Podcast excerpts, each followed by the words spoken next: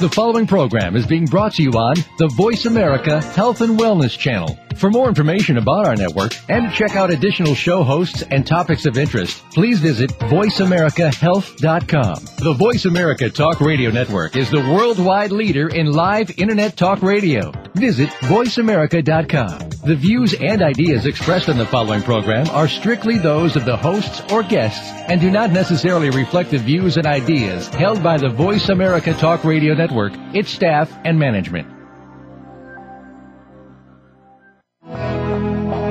Welcome to Autism One, a conversation of hope, brought to you by Enzymedica with host Teri Arranga. All comments, views, and opinions expressed are solely those of the host, guest, and callers. In the next hour, Teri and her guest illuminate how right now there is more reason than ever for individuals with autism spectrum disorders and their families to have the best hope for the brightest future. Through education and conversation, there is hope. Here's your host, Teri Arranga. Hello, and welcome to the Voice America Health and Wellness Channel and this program, Autism One, a conversation of hope, for Tuesday, May 26th. I'm Teri Arranga with my returning guest, Lisa Lundy. This is part two of the interview that we started May 5th. Lisa Lundy is the author of the Super Allergy Girl Allergy and Celiac Cookbook from a Mother Who Knows.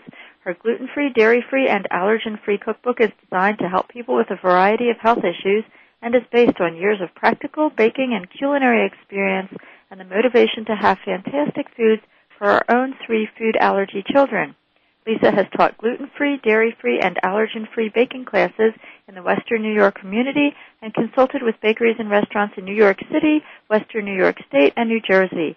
She has been involved with the Western New York celiac and autism communities for many years. Lisa's third child, Anne, was premature and had severe allergies.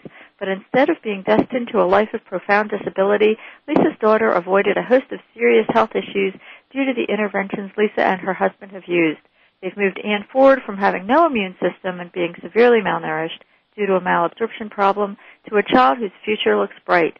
Lisa, thank you for coming back. Thank you, Teri. I'm very excited to be here with you and all the listeners. Well, at the Autism One conference this past week, we really emphasized how food is foundational and um, why do you think that many people in the mainstream don't realize that? Well, I think that you know one of there's many reasons why people aren't fully recognizing the significance and the impact of food as it relates to their health and well-being. And one of those reasons is that people don't understand how their body works relative to um, the, and the relationship food has. So if people looked at it from the standpoint, most people in this country, even if they don't have a car, understand how a car operates. You put bad gas in your car, you might have some sputs and spurts and a little trouble, or if you don't replace your oil and add oil and change your oil, you will ultimately ruin your transmission. I mean, there are certain things and precepts about owning or operating a car that people just get even if they don't have a car when it comes to health and nutrition, most people in this country don't understand that amino acids are one of the building blocks of the body. Amino acids are derived from proteins. There are um, over about 22 different types of amino acids, and between 8 and 10 of them are amino acids that your body cannot manufacture. So even if you eat a lot of good foods, you know, you need to be eating foods that contain those amino acids. So I do talk about the role of nutrition in food allergies in particular in my cookbook.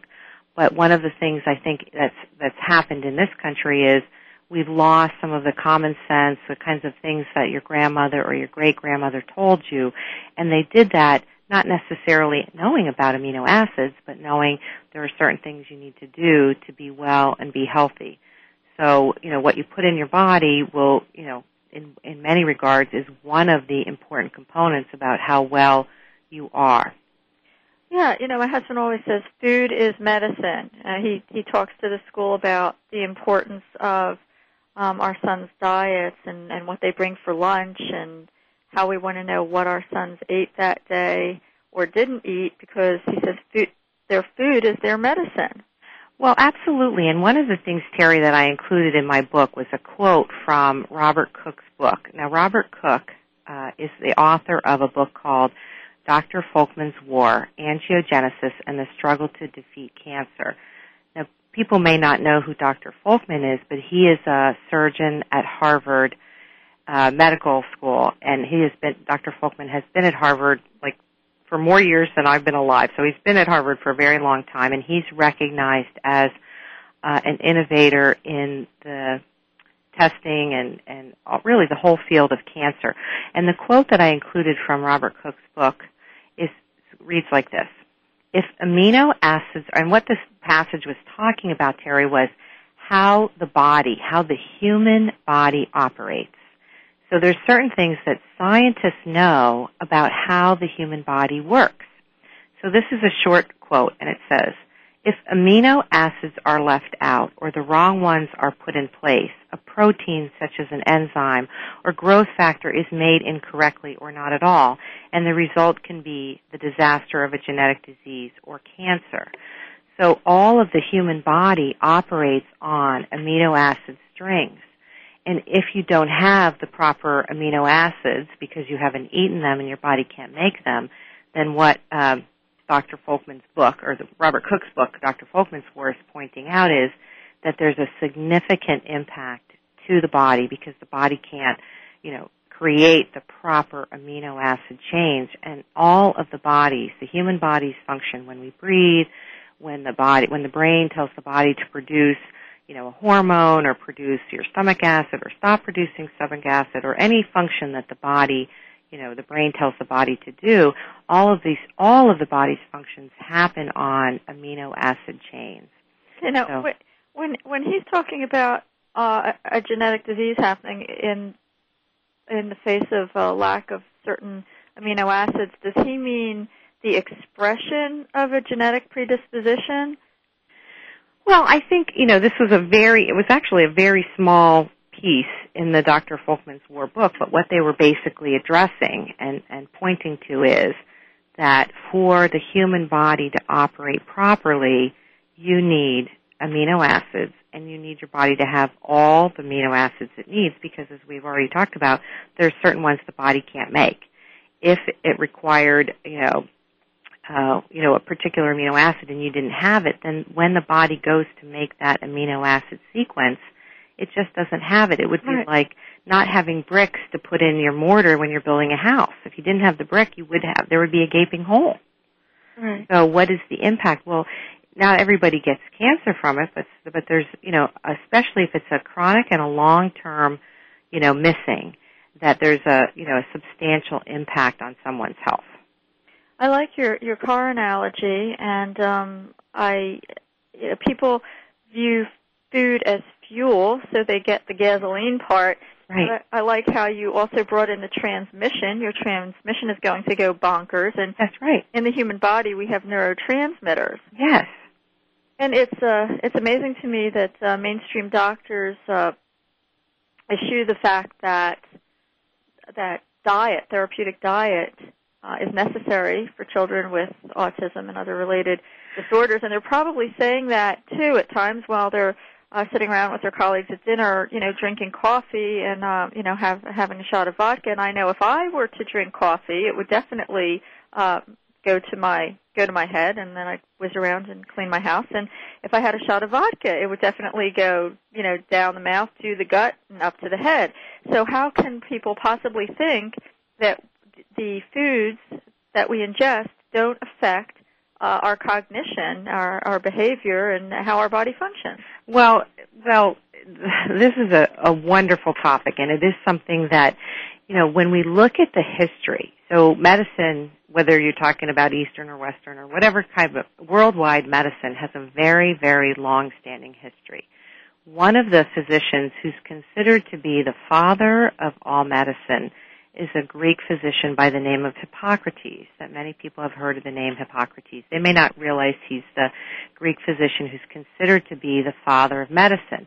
But back, so Hippocrates lived over 2,500 years ago.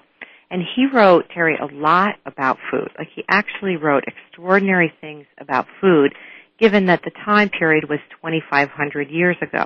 And one of the things Hippocrates wrote about was that food, for some people, not for everyone, but for some people would actually injure them. That's not a sentence or, or a concept that most American physicians would agree with. However, they also aren't as famous and have stood the test of 2,500 years of time as Hippocrates' writings have stood the test of time.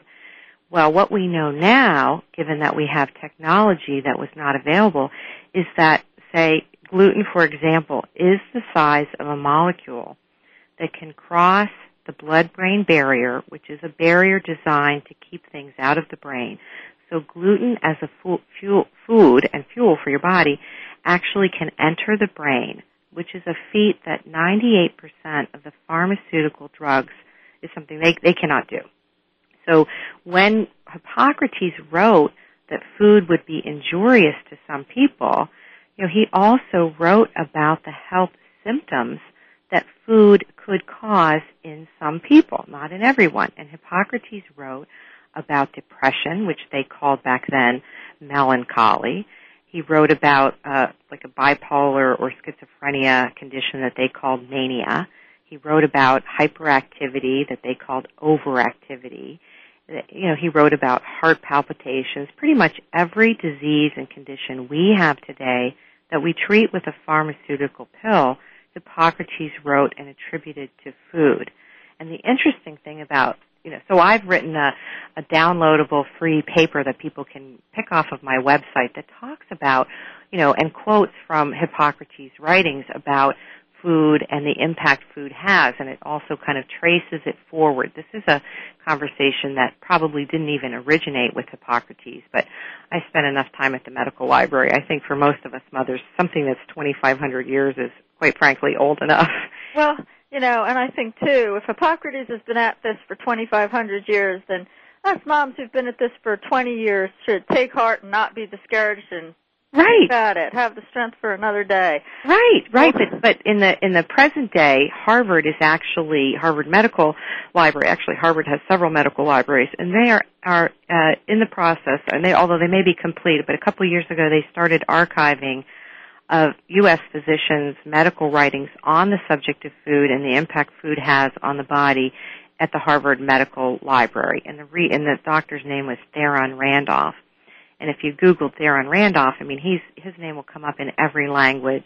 I mean, even if you can't read Chinese or Japanese, you would know that it's, uh, you know, an Asian writing, or you might not know French or German, but you might recognize, oh, that looks like it's German. You know, this was a world phenomenon, and you know, so throughout time, Hippocrates' teachings and writings have been embraced by physicians and have been carried forward. We will be right back at the Voice America Health and Wellness channel. Thank you to our sponsor, Enzymedica.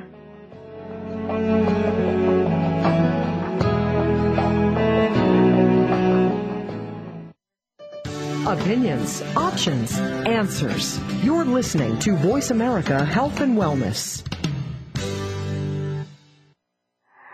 More and more parents of children affected by autism are discovering enzyme therapy as an important part of their treatment program. Digestive enzymes help to break down the foods which may enhance nutrient absorption. Used therapeutically, enzymes can also support the immune system to break down pathogens such as viruses, fungal forms, and bacteria. Enzymedica formulates the highest quality of enzyme supplements to address a wide variety of issues. Lacto, a broad spectrum digestive enzyme focusing on the complete digestion of milk proteins. Gluten Ease, high in DPP4 activity, known for its ability to help break down gluten. And ViraStop, an enzyme formulated to assist in the body eliminating pathogens. Enzymedica provides the purest enzyme products, free of fillers, anything artificial, and of all common allergens. We are dedicated to education and helping you find the best products for your children. Learn more today at www.enzymedica.com. Inside all of us lives a warrior. We win battles with our careers, our finances, our children, our pets. It's time that the warrior within wins the battles with our own being. Modern day Renaissance man Ori Hofmekler dispels eating urban legends and fitness myths in Voice America Network's The Warrior Within, your guide to nutrition, energy, sex, and survival. Ori sets the record straight and will help you become leaner and healthier for a lifetime. The Warrior Within broadcasts live every Wednesday at 9 a.m. Pacific on the Voice America Health and Wellness Channel. Tune in for your guide to nutrition, energy, sex, and survival. If you've tried everything on the market and can't seem to get the radiant results you want from your skincare routine, it's time you stop shopping and start listening. Skin Health Today will help you take charge and start making smart choices for a lifetime of radiant skin and positive self-image. Join host Celeste Hilling and her esteemed panel of experts every Wednesday at 4 p.m. Pacific Time, 7 p.m. Eastern Time for Skin Health Today on the Voice America Health and Wellness Channel. Your life, your health, your network. You're listening to Voice America Health and Wellness. Welcome back to Autism One, a conversation of hope with Teri Arranga. If you have a question or comment, call us toll free at 866 472 5792. Now back to the program. Here's Teri. We're back with Lisa Lundy, and we will be talking soon about setting up an allergy-free kitchen, finding substitute ingredients, getting started, saving money.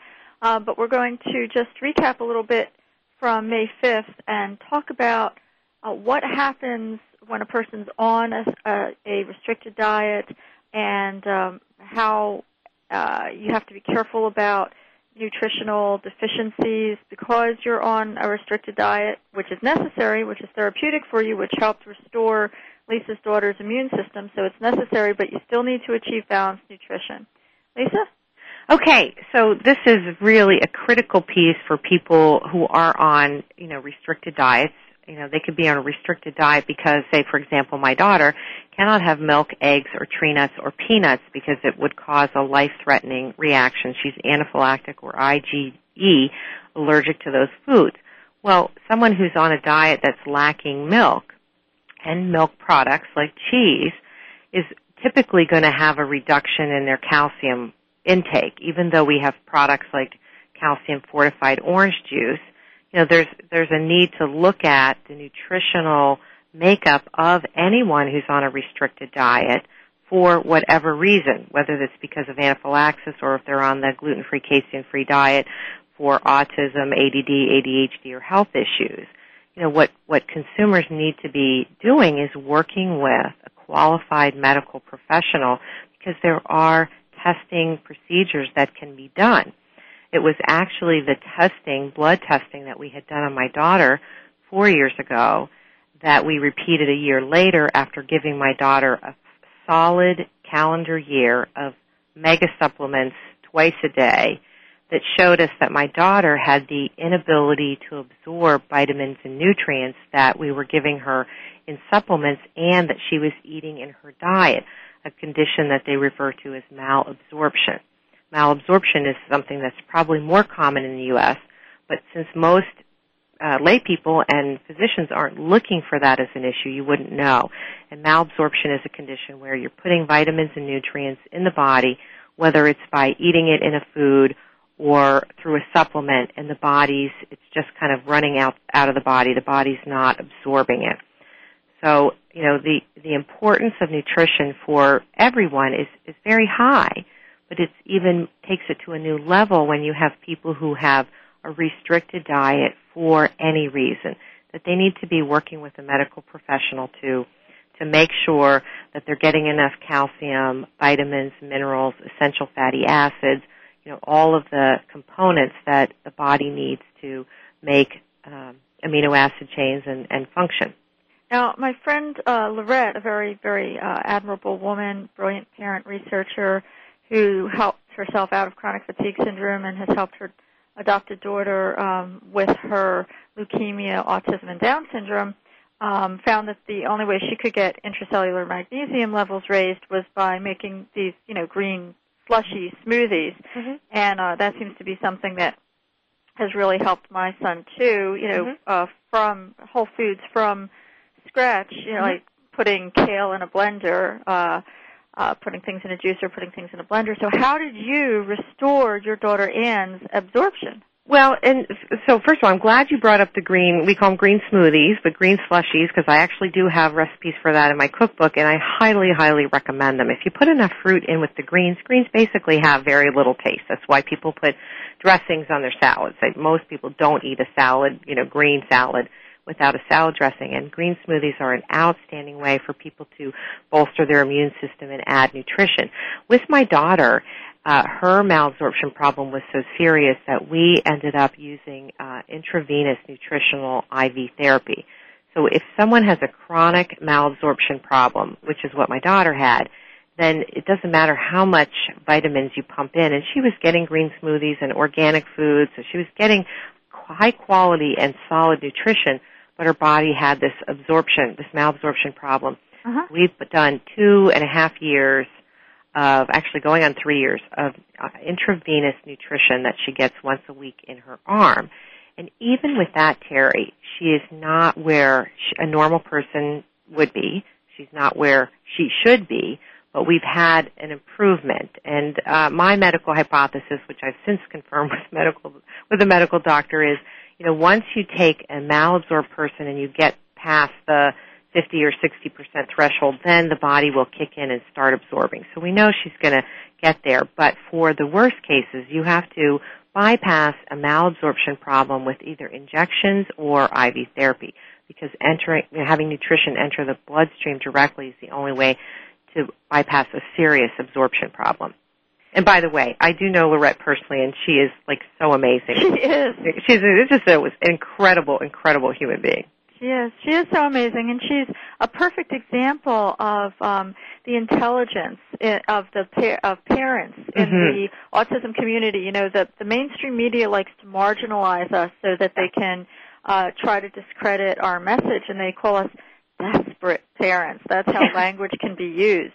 But the parents in this community um, are so have so highly educated themselves in all things science Mm-hmm. Mm-hmm. and become virtual doctors, nurses, lawyers, school administrators, nutritionists, and uh, occupational therapists, et cetera, et cetera. hmm Yeah, and Lorette has really, really saved her her daughter's life more than once over. I mean, it's really Yeah. incredible what she's been able to accomplish, and she's, you know, so scientific that you really, you know, it would be very difficult to distinguish her from a from a medical doctor because she's so schooled.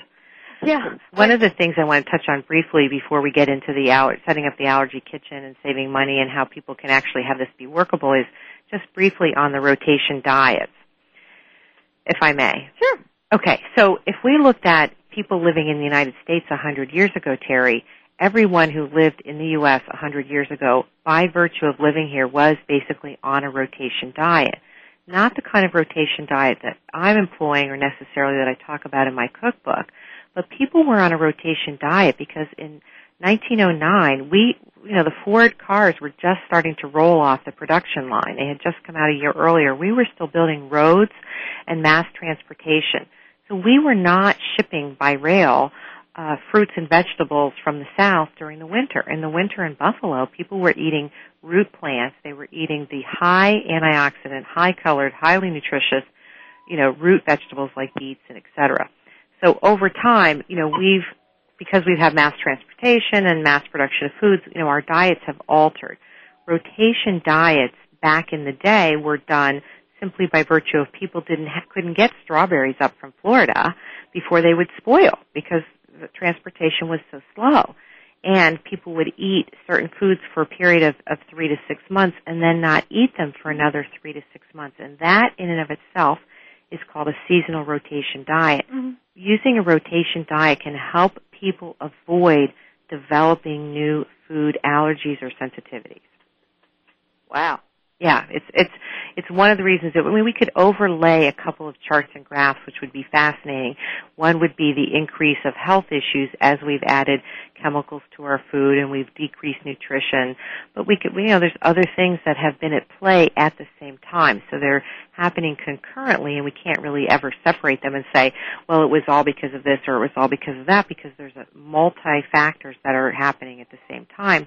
But the other issue with rotation diets is at the same time, grandmothers back in the early 1900s and even up through the 30s and 40s would make a different meat or a different Right. meal every day Right. and serve that and you'd have leftovers for lunch. That was a rotation diet because you weren't eating chicken every night. Good points. Yeah. The wisdom of grandmothers. Well, yeah, and if you go to an old-fashioned diner, a diner run by somebody probably in their 70s, you know, the diners, some of the diners still do that. You know, they'll have fish every Friday. They'll have a pork roast on, you know, Sunday or Monday. They'll have it. They have a different, varied menu where it's not the same food family every night. So, how do these allergies, new allergies, evolve um, because of not doing a rotation diet? Well, I'm not suggesting that, you know, it's simply a rotation diet. I mean, a rotation diet is a tool that can help people who are who are prone or have a higher propensity from developing new ones. And it's certainly if you talk to people who are deathly allergic or anaphylactically allergic to chicken or nuts or whatever foods, oftentimes, not always, but oftentimes they will tell you it was their favorite food. They ate it every day. So, you know, not eating the, a, a food. In fact, if you looked at what we do know scientifically about IgE, one of the biggest ways, or anaphylactic allergies, one of the biggest ways is to eat a food either or eat a food and eat it in high volume. So a rotation diet by nat- by the nature helps people not eat the same food every day. But I'm not an advocate that needs to be in a rotation diet because that's simply not the case. But most people would get value if they didn't eat chicken every night. Mm-hmm. Okay. Um, we are going to be talking about setting up your allergy-free kitchen now. Did you want to start with that? Yes, I, I I do get a lot of questions. People, you know, don't know where to start, and that's one of the biggest questions. Is it's kind of so confusing, and where do I start? And where people start is just they have to pick a place and start somewhere. So if they've picked removing gluten and dairy, that would be a place. If they've picked doing the Feingold diet and removing colorings and additives, wherever they choose to start is going to drive how they set up their kitchen you know and what what they're going to you know what they're going to remove. So the first thing in setting up an allergy free kitchen and and then going to find substitutes and getting started is deciding where you're going to start. Are you going to start by removing gluten and casein? Are you going to start by removing food additives and colorings? Are you going to jump in with both feet and you know remove gluten casein and other food things. I mean, you know, really depends on where people start. So they have to decide just to start somewhere. And over the last uh, decade plus, I know people who've started in any different position. You know, they've started by doing just gluten or just casein or just the food colorings, and they they move through it on their own journey as they're willing and ready because it's a it's a big it's a big leap. So the first thing is just deciding where they're going to start and what they're committed to. I certainly know that one of gluten and casein are two of the biggest offenders, and we've talked about gluten as a molecule being able to enter the brain, and that's why that's one of the offending foods. All right, and when we come back, leaping into your allergy-free kitchen. Yes.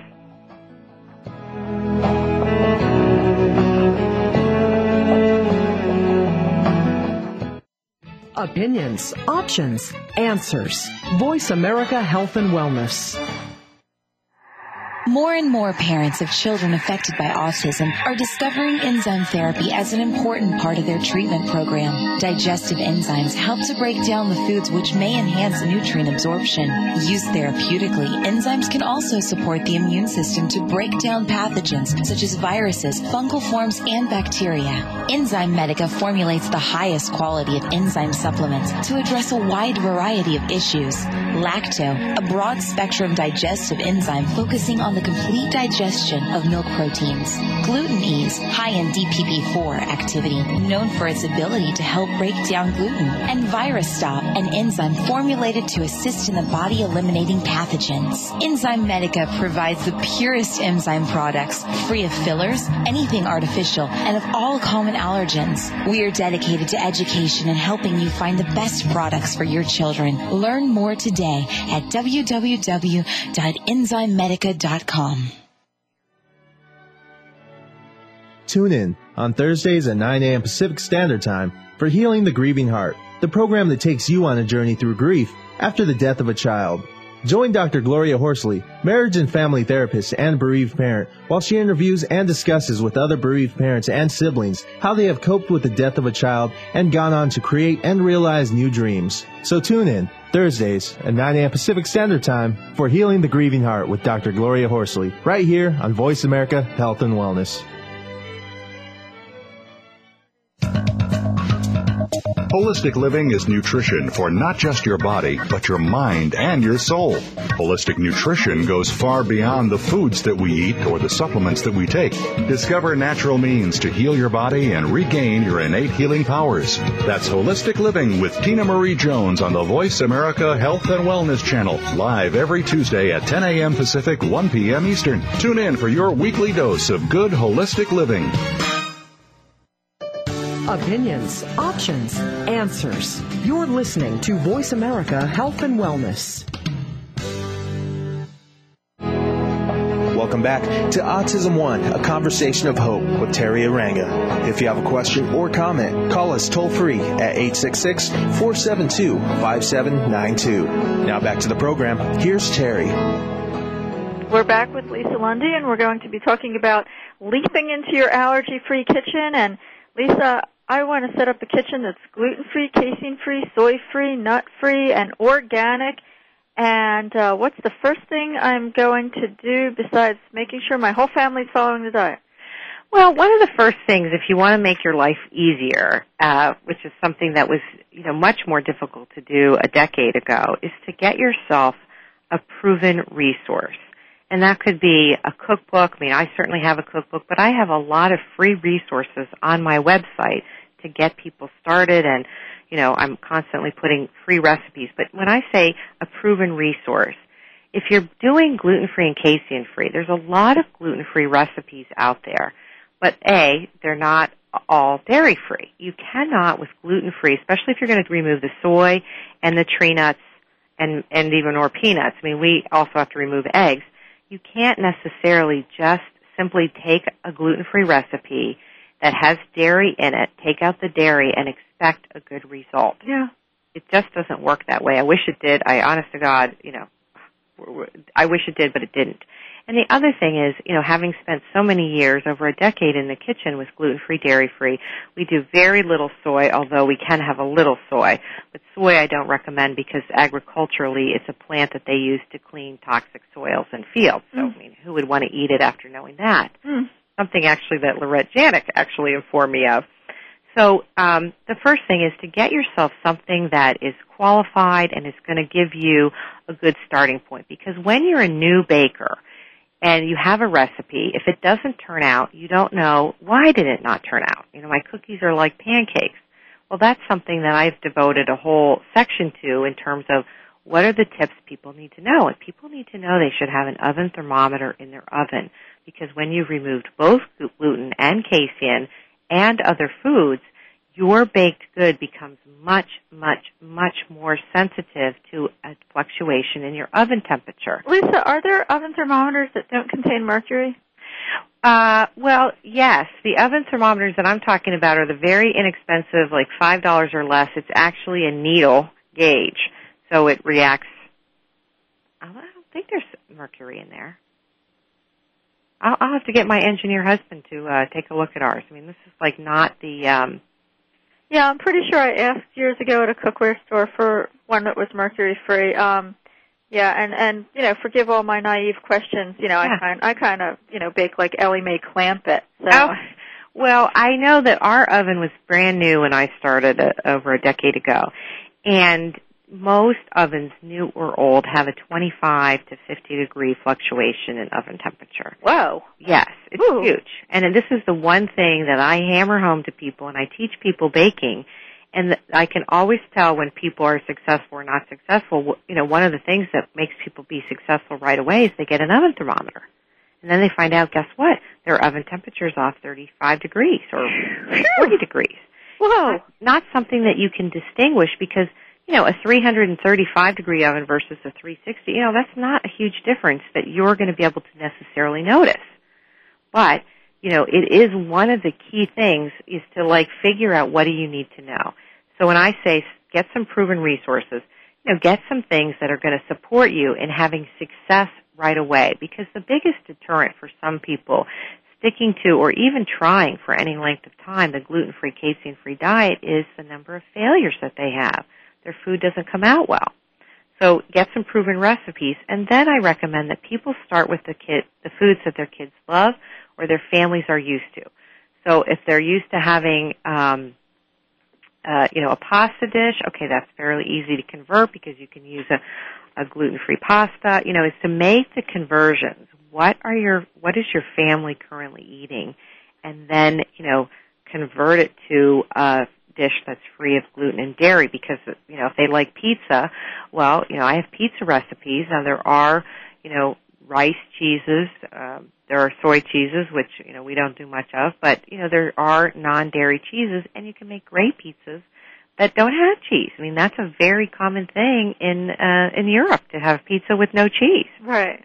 So, you know, is to make the conversions and, uh, you know, and to find the resources and support because it's a very lonely thing for a mother, you know, who's just made a pan of rolls. And I have people who've emailed me pictures and, you know, on my website we really look to provide coaching for people so they are successful because I know, you know, I have two boys that would be ADD or ADHD if they weren't on a gluten-free, casein-free diet.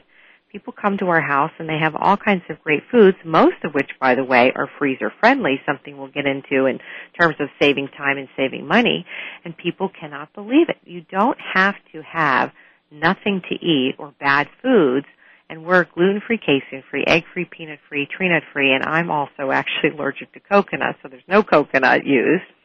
And we still have, you know, high quality texture and taste in our baked goods. I mean, it's easy to do soups and main uh, main dish meals without gluten because you just switch the flour if there's a thickener. But it's the baked goods that people really fall down on. And fortunately, the increase and explosion in the gluten-free diet, we have many, many more commercially made and healthy organic food options than we did 10 and 11 years ago. All right. So what about things like, uh, and we need to get back to that freezing, but what about things like storage? Are you using plastic or are you using glass? Well, I certainly am, uh, don't recommend, I mean, I recommend in my cookbook that people use, you know, don't use nonstick pans. They use glass, they use stainless steel, they use the cast iron, and for food storage, I certainly advocate glass storage at, at, the very, you know, as, as the best alternative. People can't run out, and I understand there's a lot of expense. People can put these, you know, items on their Christmas list or their Hanukkah list or their, you know, birthday or Mother's Day and, and accumulate them over time. If they can't afford glass containers right away for their food storage, at least to put the food in the refrigerator until it's cooled and chilled down and then transfer it to a plastic container until you have enough glass containers.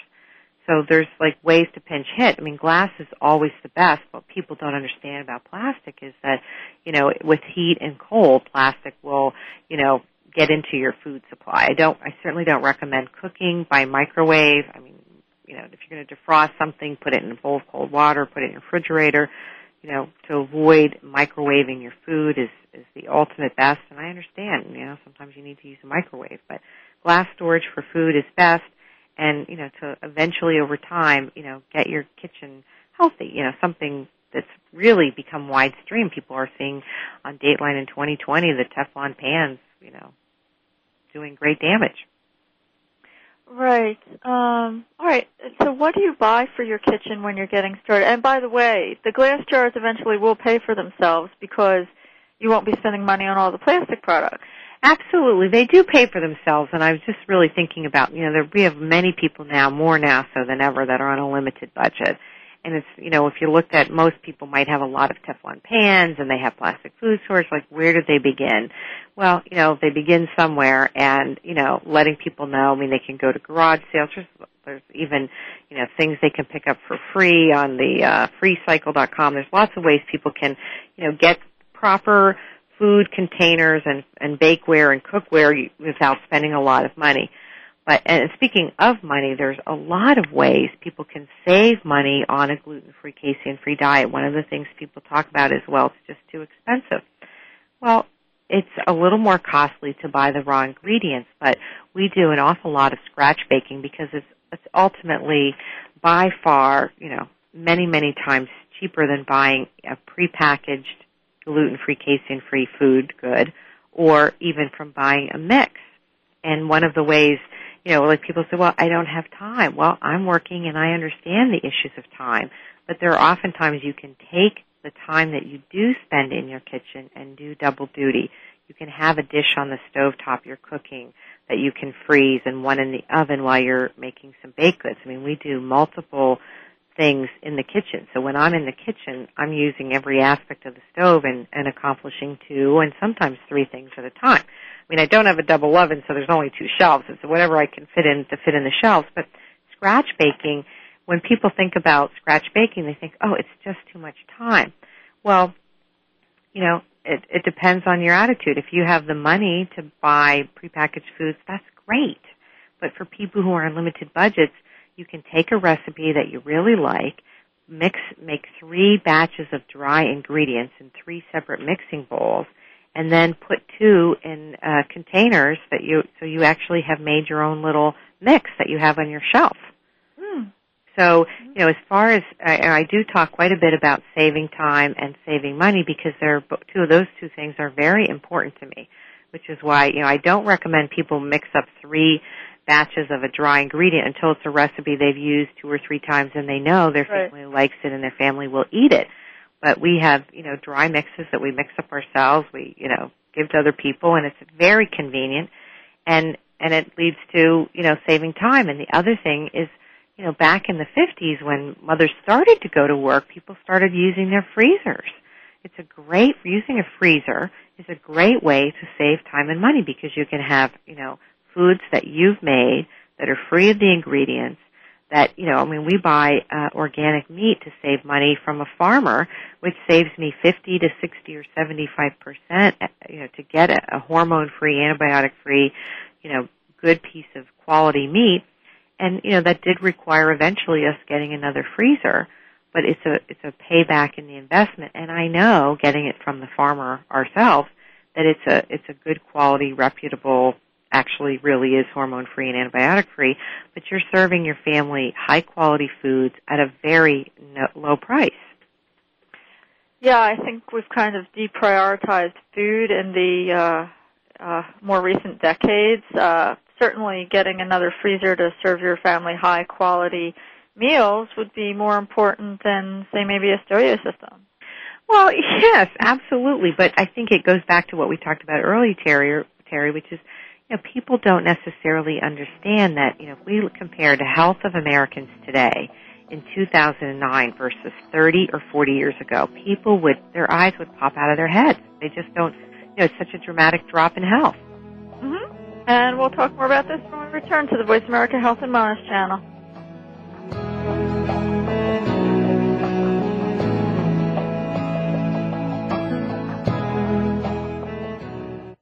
Learn more. Live better. Voice America Health and Wellness. More and more parents of children affected by autism are discovering enzyme therapy as an important part of their treatment program. Digestive enzymes help to break down the foods which may enhance nutrient absorption. Used therapeutically, enzymes can also support the immune system to break down pathogens such as viruses, fungal forms, and bacteria. Enzymedica formulates the highest quality of enzyme supplements to address a wide variety of issues. Lacto, a broad spectrum digestive enzyme focusing on the complete digestion of milk proteins. Gluten Ease, high in DPP4 activity, known for its ability to help break down gluten. And ViraStop, an enzyme formulated to assist in the body eliminating pathogens. Enzymedica provides the purest enzyme products, free of fillers, anything artificial, and of all common allergens. We are dedicated to education and helping you find the best products for your children. Learn more today at www.enzymedica.com. If you have a loved one that is undergoing treatment for substance abuse or mental illness, you owe it to them and yourself to tune in to One Hour at a Time with host Mary Woods. This compassionate and educational talk show will help you help those that you love by better understanding their condition and their personal recovery process. Tune in every Monday at 12 noon Pacific Time to One Hour at a Time on the Voice America Health and Wellness Channel. Recovery begins this hour. Dad, can I ask you something? Sure. There's this girl I kind of like. Say no more. You just have to impress her. Okay, but how? Just, I don't know, pick up a lot of heavy things around her. Like what? You know, desks, chairs, people. Grunt if you have to. Grunt? Yeah, be like, oh! Uh. There you go. You don't have to be perfect to be a perfect parent. When you adopt a child from foster care, just being there makes all the difference. To learn more, call 1-888-200-4005. A public service announcement brought to you by Adopt US Kids, the U.S. Department of Health and Human Services, and the Ad Council. Opinions, options, answers. You're listening to Voice America Health and Wellness. Welcome back to Autism One, a conversation of hope with Teri Arranga. If you have a question or comment, call us toll free at 866 472 5792. Now back to the program. Here's Teri. We're back with Lisa Lundy, and um, during the break, I was telling Lisa that I was able to find those glass mason jars in the supermarket in Chicago because we bring Ian with, and we bring a griddle, and we bring a blender, and we cook up foods in the room. And um, we found those those glass jars, and it was great so that we could store things in them. And speaking of substitutes, we're going to talk now about substitute ingredients.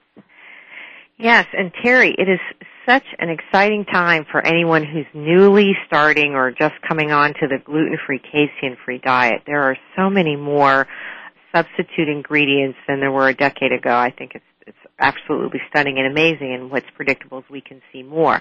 So when people are looking at uh, removing dairy, if they can do nuts, there's quite a few, you know, almond milks and cashew milks and things like that, which we can't have. But there's a Vance's potato milk, which makes unbelievable ice cream. It's called Vance's Dairy Free, and uh, you know, not it's not the perfect thing because it you know has different ingredients, but it does work. And rice milk, and so you know, what we look at today for people who aren't doing tree nuts, there's sun butters made out of sunflower seeds that are ground up and pea butters. There's all kinds of, you know, substitutes for peanut butter. There's, you know, there's substitutes for the cheeses, although it depends on whether you can do rice or soy. Uh, and you have to be careful because some of the non-dairy cheeses, although they say non-dairy, will have casein in them. So Hmm.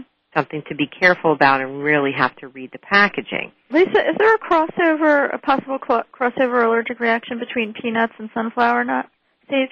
Uh, well, no. Sunflower seeds are in the seed family as opposed to peanuts are in the bean family. So the crossover would be more likely if someone was allergic to green beans or black-eyed peas or something in the legume family than the sunflowers, were, which are actually a seed.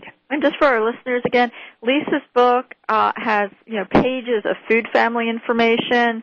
Uh, it's a really comprehensive guide. Uh, I was I was really impressed. So Yeah, well, I think the thing, the whole point of my book is, is I know it's a struggle for people to get started. They don't know where to begin, what to start with, what, you know, even like we're talking now about substitute ingredients. I've listed, you know, some of them, although there's just so many more that are coming on. I mean, you can buy gluten-free, casein-free, nut-free chocolate chips, you know, from Enjoy Life Foods. There's so many more products now and, you know, that, that you can substitute to make you know products that you know, foods that your family can have it's way different than it was even 5 years ago i mean it's it's very exciting to me and the thing that people have to look for is well what are those which i try to incorporate and we and when we find new products i just blogged about a a new cracker it's not as good as mary's gone cracker but it's at least available at sam's club which makes it you know much Mm. more affordable it's not Mhm. as great it's not you know organic but you know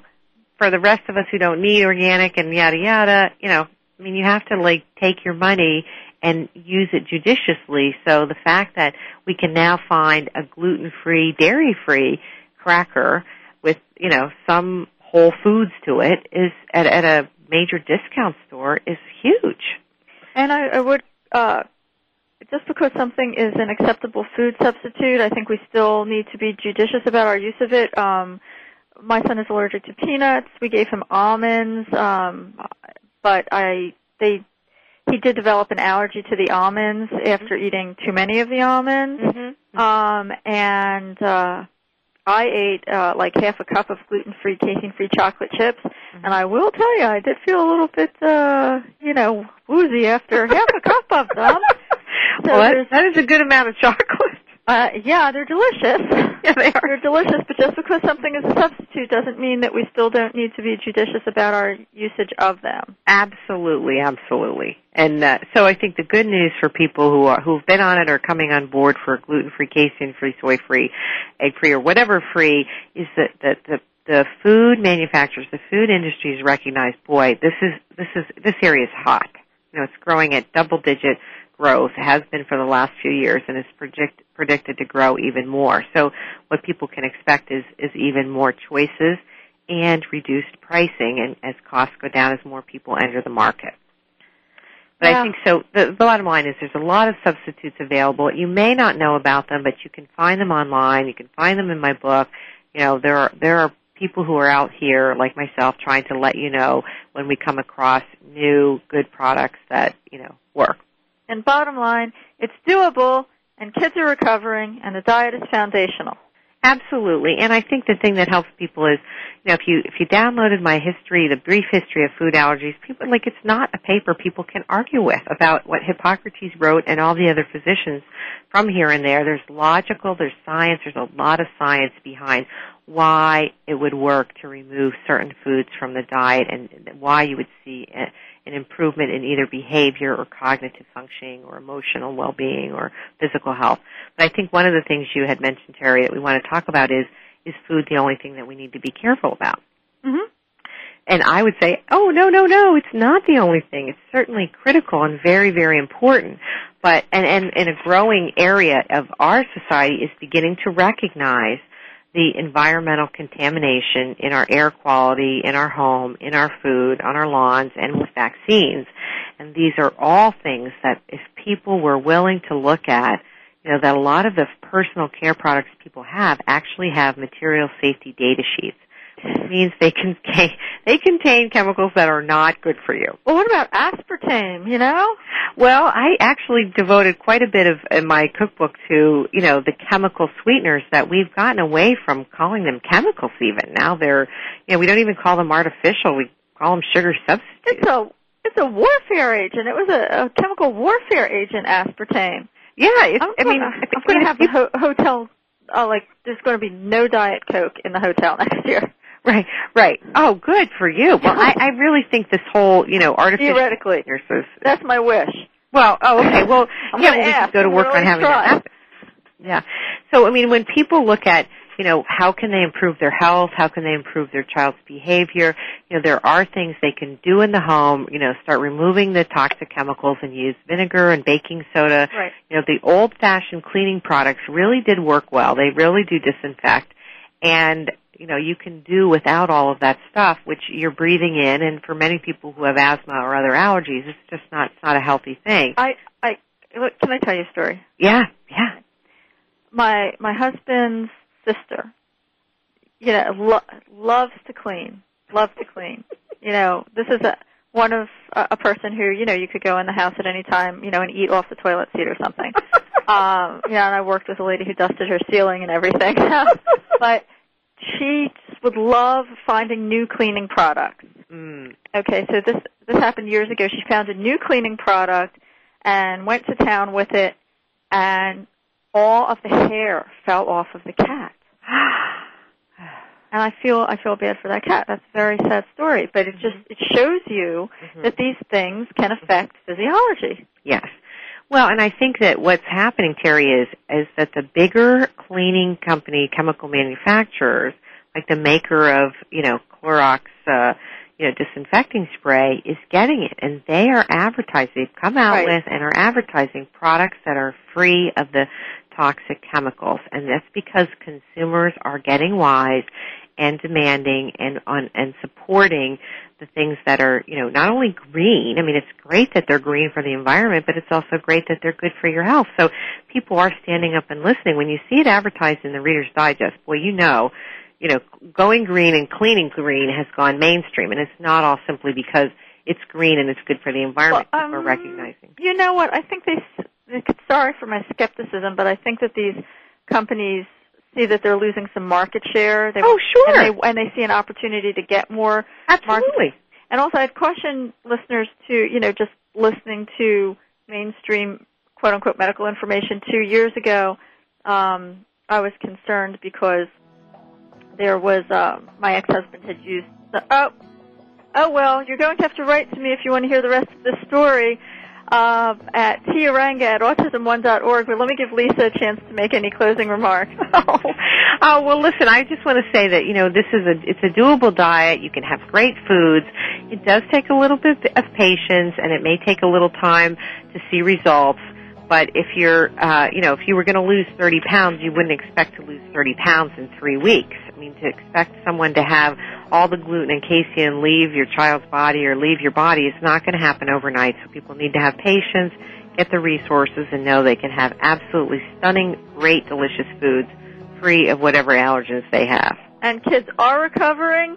This is a marathon. It's not a sprint. Mm-hmm. Uh, also, be careful of uh, the ingredients in your kids' school supplies. Lisa, 20 seconds on that? Oh my gosh. Uh, Teri, I don't even think I could do it in 20 seconds. But yes, I mean, everything that your child comes in contact with needs to be scrutinized uh, for lots of different reasons. Okay, well, Lisa's book again, The Super Allergy Girl Allergy and Celiac Cookbook from a Mother Who Knows. Your contact information, Lisa? Uh, they can go to www.thesuperallergycookbook.com. Okay. Or the or they can email me at lisa at theroostercrows.com. Lisa at theroostercrows.com. Lisa, thank you again for sharing all of this practical information. All That is absolutely foundational. Lisa's going to have her own show on Autism One Radio. Thank you to our sponsor, Enzymedica, and to our listeners, thank you for tuning in to the Voice America Health and Wellness channel. Thank you, Teri.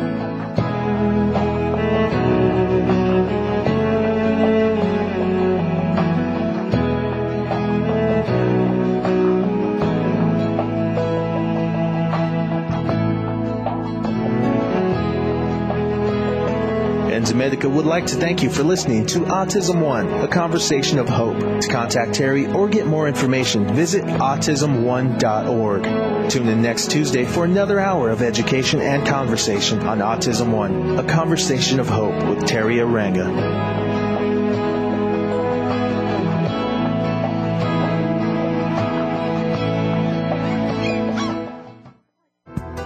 Thanks again for listening to the preceding program brought to you on the Voice America Health and Wellness channel. For more information about our network and to check out additional show hosts and topics of interest, please visit voiceamericahealth.com. The Voice America Talk Radio Network is the worldwide leader in live Internet talk radio. Visit voiceamerica.com. The views and ideas expressed on the preceding program are strictly those of the hosts or guests and do not necessarily reflect the views and ideas held by Voice America Talk Radio Network, its staff, and management.